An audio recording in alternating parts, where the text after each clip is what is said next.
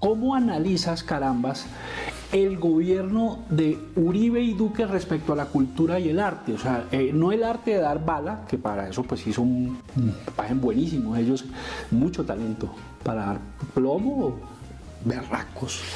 Eh, pero no, sino el arte en general. O sea, ¿cómo lo ves? Mira, yo creo que a un gobierno que solamente tiene violencia y solamente tiene bala y bala es lo que hay, lo que viene y, la realidad. Si uno ataca con arte, si uno ataca con, con, música, ataca entre comillas, pero si uno dispara arte y canciones y todo, no van a tener cómo defenderse, porque es que ellos son solamente eso. O sea, si, si se les ataca con, con, yo por eso soy una fiel abanderada del arte y de la música, porque es que ellos no tienen cómo defenderse, es que no tienen cómo, por eso se ataca tanto al arte y se quiere acabar con eso, pues porque la gente es más consciente, la gente es más sensible, más empática y además un mensaje a través del arte no lo para nadie. Esto es En Tiempo Muerto. Conduce Juan Camilo Parra. Ah.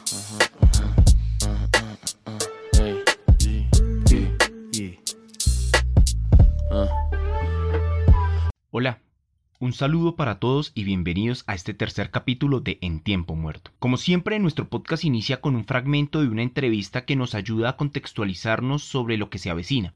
En este caso, fue Susana Boreal entrevistada por la tele letal la que nos da luces para emprender este nuevo episodio. A lo que dijo la directora de orquesta clásica lo podemos resumir con mayor precisión con una frase del filósofo alemán Friedrich Nietzsche. El arte y nada más que el arte, el que hace posible la vida gran seductor de la vida, el gran estimulante de la vida. Susana que ha disparado arte por medio de la música con la adaptación del himno nacional de Colombia y la banda sonora de la película Star Wars, además de engalanar las calles con su grupo de músicos en medio de las marchas. Puede decir que es una banderada del arte, como nuestra invitada, que lo hace desde la danza. Y es que el arte no se esconde, no hace trampa, no daña a nadie. El arte fluye y coloca sobre la mesa la condición humana, desnuda, vulnerable, perdida ante la inmensidad del cosmos. El arte genera sensibilidad. Su mayor fin es extraer lo más humano, no solo del espectador, sino del artista. Y entonces se acrecienta la brecha entre individualidad y lo colectivo, pues el arte busca unir y sacar a los hombres de su individualidad nociva y destructora, de su afán de poder. El arte enseña y permite cambiar el mundo.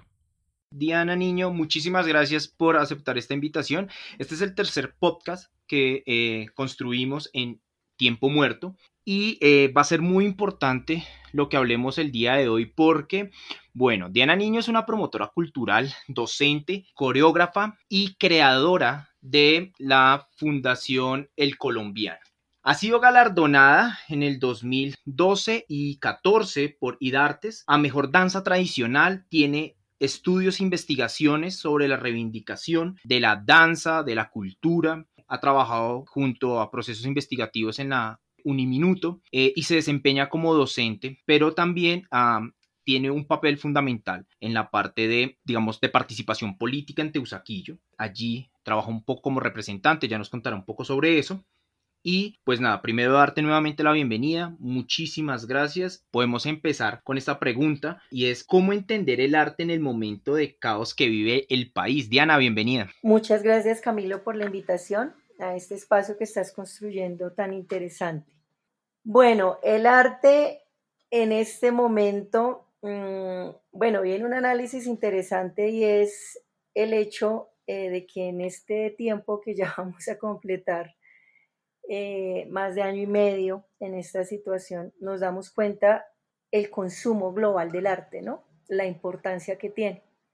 Y no solamente eso, sino pues en todos los niveles em, escolares, eh, para jóvenes, para el adulto, para el profesional de las artes.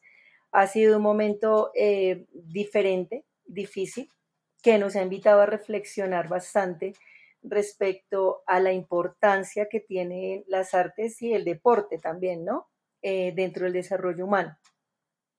Entonces, pues tiene ese aporte social desde la práctica física y cómo esto se enfrenta eh, a la tecnología y a los comportamientos sedentarios en los niños, que como padres de familia eso siempre ha sido como una lucha, ¿no?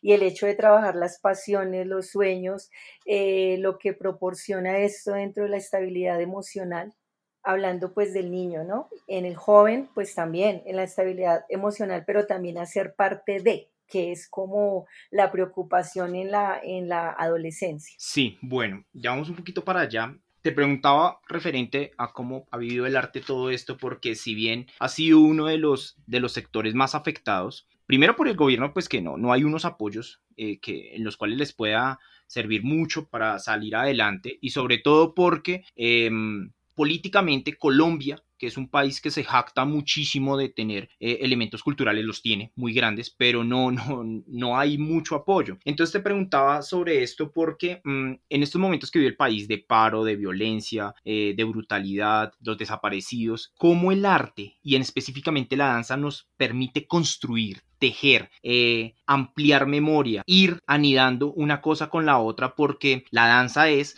específicamente toda una expresión em, que permite no solamente el cuerpo, que el cuerpo eh, encuentre unos espacios, sino también permite a que em, podamos a través de ella tanto participándola como, como espectadores, poder construir. ¿Cómo funciona esto y cómo lo han vivido ustedes? Bueno, eh, tienes toda la razón. Eh, yo hago parte del Consejo eh, de Cultura de la localidad de Teusaquillo. Soy consejera representante del sector danza. Y en este tiempo, esta es una instancia de participación ciudadana y nos hemos dado cuenta de manera directa eh, pues la invisibilidad y la importancia que se le da al arte, desde el tema presupuestal, por ejemplo, en donde los recursos que estaban para cultura se destinaron para otras actividades, todo pues con el tema del COVID, eh, donde se sectoriza, eh, se estratifica y no se comprende pues bueno las eh, miles de dificultades por las que pasa el artista que vive, que su sustento viene, pues vive del espectáculo, de la presentación. Entonces, bueno, ha sido un momento bien complejo. Estamos de acuerdo en la gran mayoría, con las eh, manifestaciones y con todas estas em, solicitudes que se hace al gobierno nacional. La danza y como tal las artes, bueno, eh, nosotros, eh, la Fundación El Colombiano es patrimonio cultural, ¿no? Dentro de esto pues trabajamos todo el tema de identidad. Y en efecto, es una vía de construcción de memoria. Sucede que mm, quienes están protestando, nuestros jóvenes, quiénes somos los encargados de contar esa historia para que no se repita el maestro. Entonces, eh, pero es muy importante conocer de nuestra historia y es de las debilidades más grandes que tenemos y por ese motivo pues hay bastante desconocimiento eh, hasta en cómo eh, emprender acciones legales o una vía que corresponda. Sí, y bien, bien eso porque precisamente lo que dice son los jóvenes, por lo que he podido ver también, pues la Fundación El Colombiano pues tiene unos talleres y demás, y son esos jóvenes los que, los que buscan a través del arte poder eh, no solamente un espacio para desahogarse, digámoslo así, sino también un espacio para reencontrarse. Y a partir de allí, por ejemplo, eh, sé que ustedes... Em, construyeron, hicieron varios, bueno, han hecho un montón de montajes, pero uno que me parece muy interesante que es Chambacú Corral de Negros, y lo hicieron. Si no estoy mal, nos cuentas un poco la historia sobre cómo fue ese viaje por Europa, cómo llegar a los diferentes sectores, a las diferentes personas a través de eso, por ejemplo, de Chambacu Corral de Negros, que es una obra literaria de Manuel Zapata Olivella, cómo llegarle a la gente sobre el arte en Colombia. Fíjese que tenemos tanto, pero también somos un poco negados o poco llegamos a ello y no porque haya, no hayan expresiones. De hecho, el paro fue un ejemplo de muchísimas expresiones artísticas. ¿Cómo fue esa construcción y cómo llegarle a la gente a partir de la historia eh, que nos cuenta Manuel Zapata Olivella y ese tejer de la cultura afro? Bueno, la Fundación para la Conservación del Patrimonio Cultural Colombiano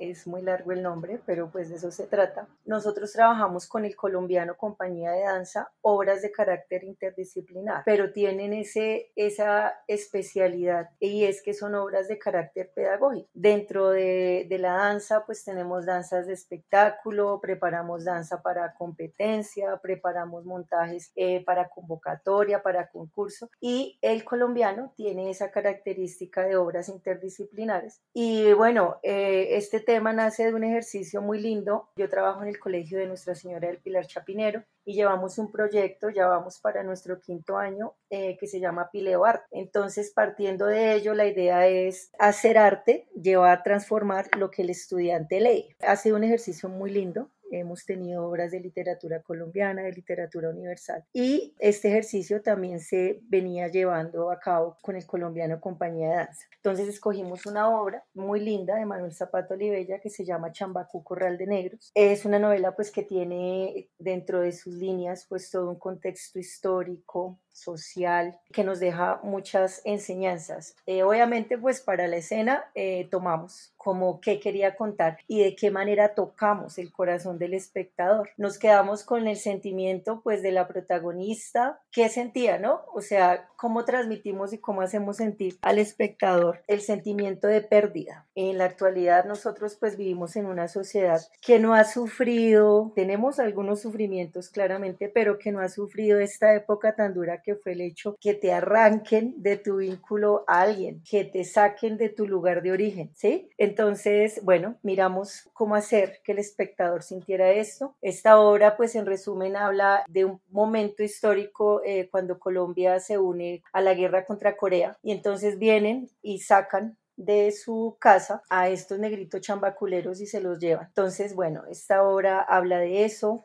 habla de cómo se interrumpe la vida a partir de un hecho y cómo nuestra cultura pues está compuesta de eso, o sea, de esos procesos aculturados que son, pues, que son nuestra trietnia y lo que llevamos en la sangre. Sí, y fíjate que tú dices algo que me parece muy, muy, muy interesante y es como eh, que te arranquen de tu lugar, ¿no? El juego también del exiliado, el juego también del expulsado. Y eh, decías que, pues claro, en referencia a la cultura afro, que claro, no lo hemos vivido, pero entonces estamos ante otros choques y es que nos están, nos están acabando en nuestra propia ciudad, nos están desapareciendo, nos están matando. Y eso es otra forma también de cómo empezar a construir historia y cómo empezar a construir relatos. Por lo que sabemos eh, de la Fundación El Colombiano, yo que he tenido la oportunidad de compartir espacio con ustedes em, en sus festivales, la danza como herramienta para contar, la danza como herramienta para manifestar ustedes viajaron por Europa y pues no solamente el hecho de, ir a representar a Colombia, que pues es maravilloso, estábamos muy bien representados, pero más allá de eso es, ir a contar allá lo que aquí pasó o está pasando. ¿Cómo fue la recepción de la danza? Eh, cómo fue la recepción de todo el aparato artístico en el continente europeo. Si bien es cierto, pues se encuentran con latinoamericanos, pero también cómo contarles a otros las luchas que hemos tenido, eh, la herencia que cargamos y cómo lo recibieron, cómo vivieron ustedes eso. Este viaje, esta gira, eh, fue en el 2019 y fue algo muy importante para nosotros. Fue muy interesante las dificultades del idioma y de las costumbres eh, como tal fueron, pues bueno, y muy interesante, ¿no? Porque se aprende cada día. Estuvimos en Dinamarca, eh, luego estuvimos en Hungría, en el Summerfest, y terminamos nuestra gira en Serbia, en el Internet. Y bueno, resulta que nosotros tenemos pues nuestros montajes con diálogos y demás, pero pues claramente estaba el tema pues del idioma, ¿no? Y pues igual íbamos a tres países diferentes con unos idiomas bien particulares también. Entonces, eh, lo que hicimos fue prepararnos desde el gesto, desde el sonido, desde el tema de la actuación esa transmisión. Y mira que fue bastante interesante. Se comprendía lo que queríamos llevar, lo que queríamos contar. Incluso en Hungría eh, tuvimos varias como notas de prensa en donde se comprendía perfectamente, o sea, cuál momento de, de nuestra historia llevábamos. También para esta gira hay algo, bueno, obviamente pues el Carnaval de Barranquilla es declarado Patrimonio Intangible de la Humanidad pero Colombia es absolutamente rico en folclore, en tradición, en mito, leyenda, o sea, es una cosa hermosísima como una fuente inagotable de creatividad y de cosas por contar. Así nosotros seamos colombianos, nosotros mismos vivimos las diferencias eh, pues que hay entre unos y otros. Entonces para esta gira pues tratamos de no llevar pues como se conoce en el mundo, ¿no? A, Colombia con el Carnaval de Barranquilla, ahora Carnaval de Negros y Blancos, sino que llevamos, por ejemplo, una expresión hermosísima que es el sanjuanero. y sus colores y esa danza era el boom. Ni siquiera, o sea, hablamos de la cumbia, ni de la puya, ni del mapalé, sino todos querían ver desfilar a ellas con el traje del sanjuanero Willens. Entonces eso también fue muy lindo porque no solamente pues llevamos lo mismo de Colombia, sino que pudimos contar y hablábamos al respecto de la danza de la fiesta. Chambacú nos permitía hablar no solamente pues de la muestra pues porque esa lleva eh, cumbia, tambora, son de negro, sino también hablar de este personaje, de este autor colombiano afro porque la literatura eh, afro, mira que no, no está muy presente ni siquiera en nuestros libros de historia y los niños deben saber esa otra parte, esa otra parte que humaniza, esa otra parte que hace al otro ser igual que tú una persona con sueños, con ideas, con eh, posibilidad de expresarse de manera hermosa o, o, esa posibilidad de contar. En nuestros libros de historia siempre se presenta al negro desde allá, desde el sufrimiento, la esclavitud, pero no se contempla como el ser humano. Entonces fue muy bonito poder hablar de eso. Sí, y bueno, y estabas hablando de, que el otro cuente. Ahí entra un asunto importante y es un nuevo proyecto que ya más adelantico vamos a hablar sobre él, que es Otra Edad, em, que es de inclusión y que está pues eh, iniciando realmente. Pero quiero, quiero devolverme a un asunto y es, mm, cuando decías de tu viaje por, por, por, por, por Europa, decía, por ejemplo, que, mm, que la gente le gustaba pues eh, los vestuarios, ¿no? Eh, la danza no es solamente bailar, sino que también es toda una puesta en escena. Cómo el impacto de lo visual, pero de lo sonoro también se mezcla, se funde para el show que están mostrando. Eh, ¿Cómo viste eso en Europa? Sobre todo porque ellos estaban encantados con los vestuarios y demás, pero detrás de todo eso está la forma de, narrar. Entonces, ¿cómo funciona todo este asunto del montaje y demás? Bueno, pues eso es supremamente importante, ¿no? La danza comunica, la danza y el arte comunica. Entonces, es, pero está también la parte estética, ¿no? Que es supremamente importante. Y el hecho, eh, para nosotros es muy importante eh, llevar el traje típico en su esplendor dentro de lo posible y si el montaje lo permite, ¿no? Hay algunos que tienen pues cambios de vestuario y pues requieren eh, alguna alteración. Pero este festival, por ejemplo, el, el, festival central por el que viajamos fue el Summerfest y este festival pues hace parte de SIOF, que es la organización pues que a nivel internacional está encargada del tema festivales internacionales, pero pues se enfatiza pues en el folclore, ¿no? El trabajo, el mostrar no solamente los trajes, sino también la música y pues lo diverso que nosotros llevamos. Llevamos eh, Pacífico y este montaje muy lindo porque se llama Socavón, Río Mar y Galanteo. Habla, por ejemplo, de las labores en esta zona de, nuestro país y hay, eh, hay una que es poco resaltada y es el tema de la recolección de la piangua fue muy lindo. Luego pues hicimos em, un montaje también de Cundinamarca que se llama El centro es la chicha como bebida ancestral. Llevamos también un montaje del joropo que se llama el sombrero y este pues recoge toda la idiosincrasia, la, la creencia de esta parte del país y teníamos como temas, eh, teníamos que llevar dos shows de unos minutos que era para abrir y cerrar el evento para uno de esos shows preparamos pues el San Juanero y para el cierre eh, un San Juanito. Entonces, como ves, fue como súper eh, completa y fue súper lindo porque, claro, cada uno de, de, los montajes tiene pues unos instrumentos diferentes, unos sonidos diferentes y creo que el mismo impacto que sentimos nosotros al compartir escenario con muchos países y nos causaba curiosidad cómo sonaba, porque este tiene tantas cuerdas, este no, eh, este viento. Y entonces fue una cosa porque los chicos pudieron trabajar, pudieron interactuar con otras culturas y donde contaban orgullosamente de qué se trataba cada una de, pues de, de, sus especialidades, ¿no? Pues el músico, pues con los músicos, el bailarín, pues con los bailarines.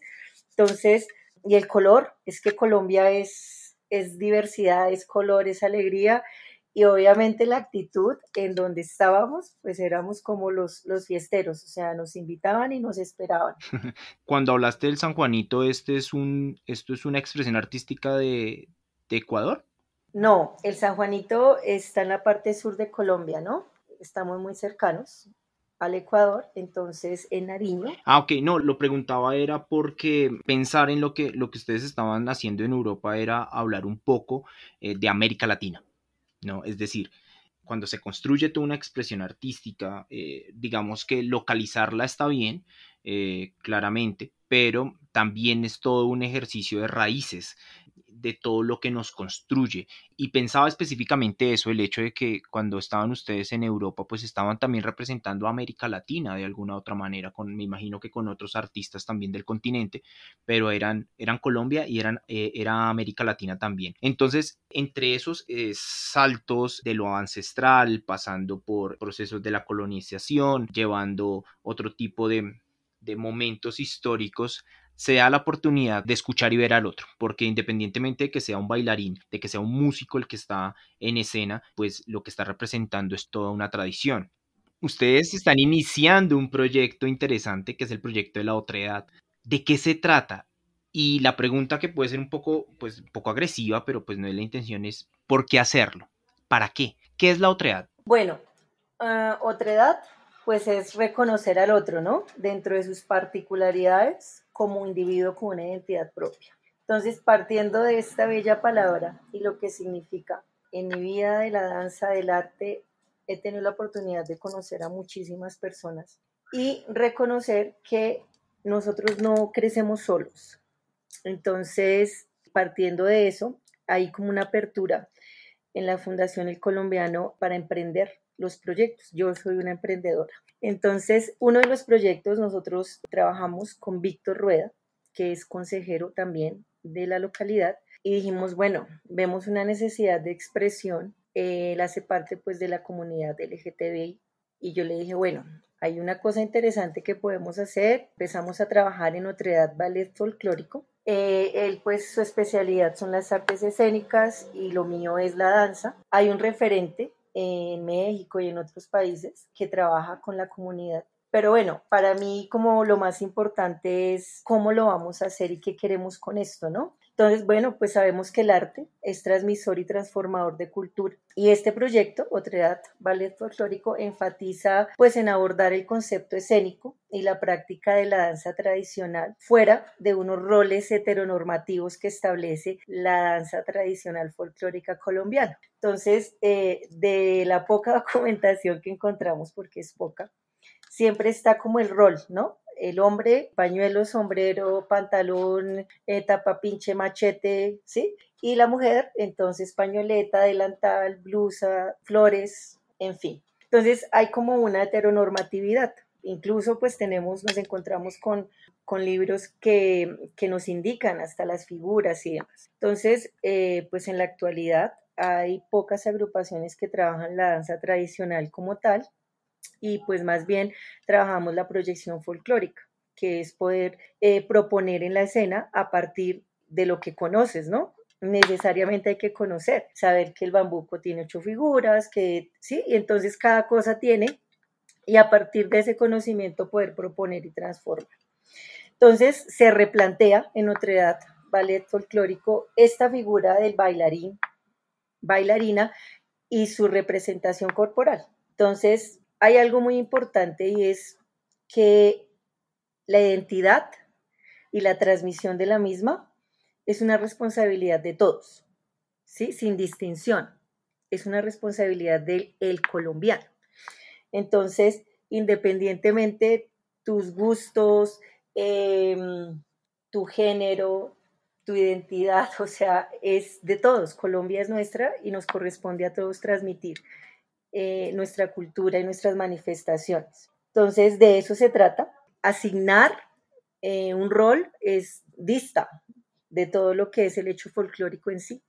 Y nos corresponde a todos eh, hacer que perdure, porque la falta de identidad es la que nos tiene en este momento con tantas dificultades, desde la construcción del tejido social, desde el respeto, desde esa posibilidad que hay de copiar otras identidades, otros roles y el gusto por lo de afuera y dejar de trabajar en el gusto por lo nuestro. Si trabajáramos en eso, seguramente eh, que podríamos trabajar de manera cooperativa y lograr esto es algo utópico, pero bueno, si uno ama donde vive, ama donde nació, seguramente que va a buscar conservarlo y cuidarlo. Y esa es una de las dificultades que tenemos en la actualidad. Claro, y también este, este espacio de otredad es para, para, como dices, empezar a eliminar, eliminar estereotipos, ¿no? Total. Entonces, eh, pues el hombre, ¿cierto? Con la fortaleza, la fuerza, eh, la mujer con la delicadeza, la inocencia, eh, y dónde está lo que no debe ser de ahí o no pertenece ahí, que es más o menos la, la, la, apuesta de ustedes y es como, venga, acá también hay otras cosas que contar, que construir y que narrar. Entonces, dentro de eso, pues creamos y construimos un grupo que sea lo suficientemente riguroso, fuerte, con el fin de, entrarle a, exponer. Y como tú dices, pues Colombia es de todos y todos eh, hacen parte de este país y todos tienen el derecho de poder participar y poder realizar. Eh, y que ya hay cosas que toca ir cerrando con el tiempo. Diana, muchísimas gracias por haber aceptado esta invitación. Eh, muchísimas gracias por, por dedicarnos estas, estos minutos. Eh, sabemos que, o bueno, yo sé que andas muy ocupada y andas para arriba y para abajo corriendo, pero todo en pro de la cultura. el colombiano en Facebook para que lo sigan, está también en Instagram. Muchísimas, muchísimas gracias. Estaremos muy atentos de los próximos festivales eh, para que la gente vaya, pueda ver lo que ustedes están creando, lo que están montando, lo que ya tienen hecho y también para que se le deleiten y le cuenten a otros de que el colombiano es una fundación artística. También sé que por ahí tienen un proyecto musical, por ahí hay un grupo llamado Golpe Cruzado que esperamos tenerlo más adelante por aquí para que nos cuenten un poco sobre eh, la construcción de las raíces a través de la música. Así que Diana, muchísimas gracias. Así es, Camilo, muchas gracias a ti y sobre todo te felicito por abrir estos espacios y canales para darnos a conocer un poco más. Somos muchos los que estamos trabajando con las uñas por el arte y la cultura, pero bueno, aquí seguimos.